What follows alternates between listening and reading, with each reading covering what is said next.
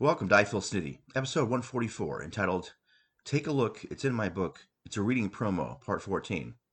I'm your host, Craig Rosnicki.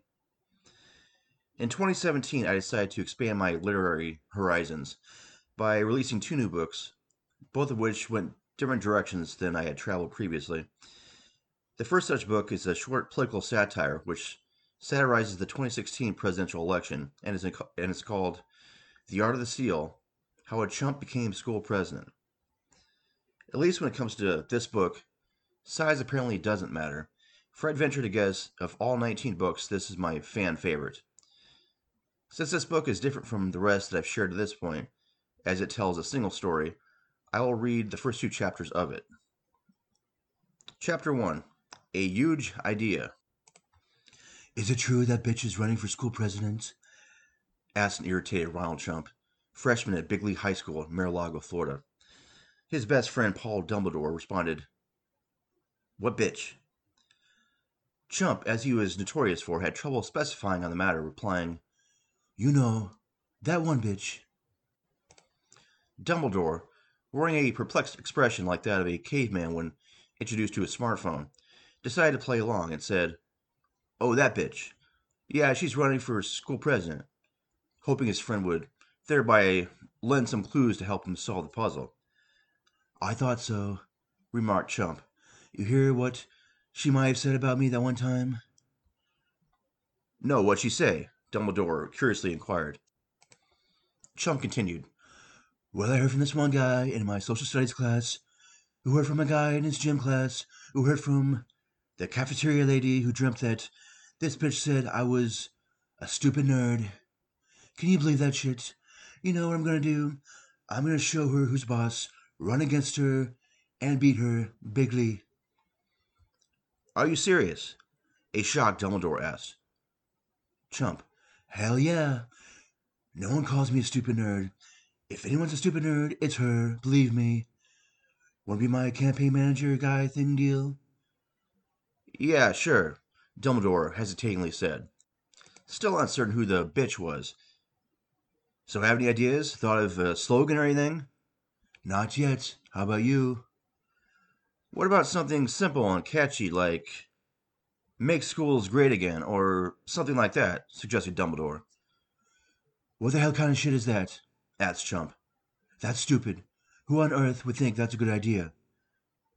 It was just a suggestion, the campaign manager said in response, beginning to regret his decision to aid his friend's seemingly random aspiration.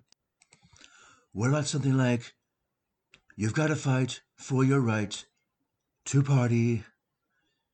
Isn't that a Beastie Boys song? asked Dumbledore. I don't know. How about Smells Like Teen Spirit? Chump continued. Isn't that a Nirvana song? Are you just naming songs or lyrics you've heard before? No, of course not. Wait, how about I Like Big Butts? Sweet dear baby Jesus, no, Dumbledore replied adamantly. Okay, okay, I got it. This one is perfect. We don't need no education. Boom. Have you heard of Pink Floyd?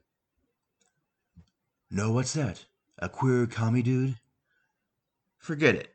Okay, we'll go with that, replied Dumbledore, as he rolled his eyes so far back into his head, Linda Blair was about to call 911. Okay, so that's it. We don't need no education. Vote Ronald Chump. How's that sound, my good friend? It's it's something, all right, Dumbledore responded, stuttering in the process, trying not to allow the odor of his bullshit to become too strong. So the next thing we're going to need to think about is how do we win? At this, Chump smirked and said, Oh, let's not worry about that just yet. I've already got that figured out. This nerdy Asian kid owes me. He'll help us do it. What else are they good for, right? Isn't that a little racist? replied Dumbledore. No, not racist. Just specific. While this was far from the last time Ronald Trump would display signs of racism, it may very well have been the last time he said anything specific. Chapter 2 The $1,000 Allowance. Throughout his first 14 years, Ronald Trump always seemed to be a little different than all the other kids. No matter the day or whether he was right or wrong, he always seemed to get his way. It started since birth. And it's a boy! Congratulations! Exclaimed Dr. Fitzgibbons. Full of life and joy, yet relief, Ronald's mother, Carrie, paused for a moment and asked, What's that in his mouth? Chuckling a little at the inquiry, the doctor responded, That's a silver spoon, dear. From that day forward, things always seemed to come fairly easy to little Ronald, not because he was brighter than everyone around him, but because his father was the richest man in the world. Did you do your chores for the week, Ronald? asked his father, Jed. Yes, I told the maid to clean my room. Ha, that's my boy. Okay, here's your allowance for the week then $1,000. The seven year old Ronald was always happy to receive his weekly payout, but given the fact he had saved over $30,000 because of them, he had slowly become desensitized to the money and sought more. So, what would you like for Christmas this year, little one? Santa Claus asked Ronald cheerfully. Pausing for just a moment, the nine year old chump responded, a Lexus. Oh, but you're not old enough to drive a car. Not yet, but I will be someday, replied Ronald. Sure, sure. So, what else would you like? A beach house in Maui. What about a toy truck, a bicycle, or football? Would you like that? Toys are stupid. You have to do work yourself on a bike, and my hands aren't big enough for a football, said Ronald, beginning to lose his cool. How about a Red Ryder BB gun? I might shoot my eye out. Yes, I know. Okay, off you go. Merry Christmas. Ho, ho, ho. It reached a point where, by the time Ronald was 10, his friends stopped giving him presents at birthday parties. Ronald, what's this? Pete Cannon. A baseball glove. Stupid. Next. Kathy Lyaway. Here you go. Really? Twenty dollars?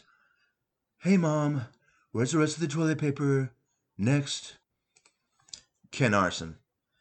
Ronnie, I got this for you. I hope you like it. A gift certificate for the best, most beautiful chocolate cake in the world? What the hell, man? I've already found the best, most beautiful chocolate cake in the world, and it was at a 7 Eleven. Whether it was money, gifts, housework, or his grades at school, Ronald Chump had everything handed to him through his first 14 years of life. From getting $1,000 for asking the housemaid to clean his room, to being promised a Lexus on his 16th birthday, to receiving straight A's due to his father guaranteeing the school principal a big return on his investment in Chump University. Ronald had been handed everything to this point in life, but was still left unsatisfied, and now is running for school president. The book can be purchased on paperback for $6.50 on Lulu and on Kindle for $2.99 on Amazon. If you have any questions on the book, don't hesitate to ask. And that's for today's episode. Until next time, you can check me out on Podbean, Twitter, Amazon, and Blogger. This has been I Feel Snitty with Rosnicki. Take care.